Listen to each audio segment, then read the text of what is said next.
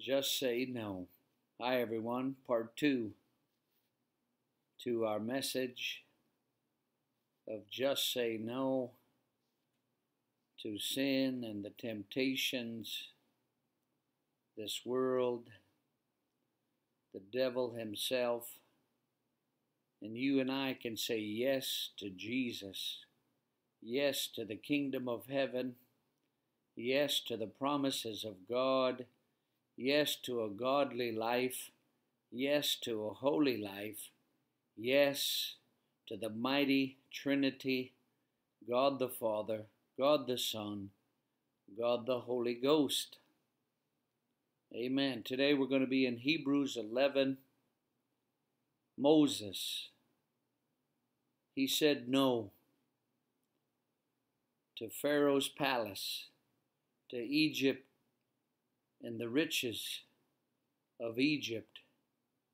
Moses said no to the power and the authority that he was had access to. And he chose to be with his people, the Hebrew slaves. He chose to walk with the great I am. He chose to be the mediator of a covenant, the law of Moses. Hallelujah. Moses said no. He was offered the world, and Moses said no. What good is it for, the, for a man if he gains the whole world and yet forfeits his own soul? Moses said no in life, sometimes we need to say no. Hallelujah. Oh, thank you, Jesus. In Hebrews 11 24 is where we will begin. By faith, Moses, when he was come to years, refused to be called the son of Pharaoh's daughter he refused to be called the son of Pharaoh's daughter. He said no to the riches of Egypt, to the power and authority that Egypt was wielding at that time throughout the world.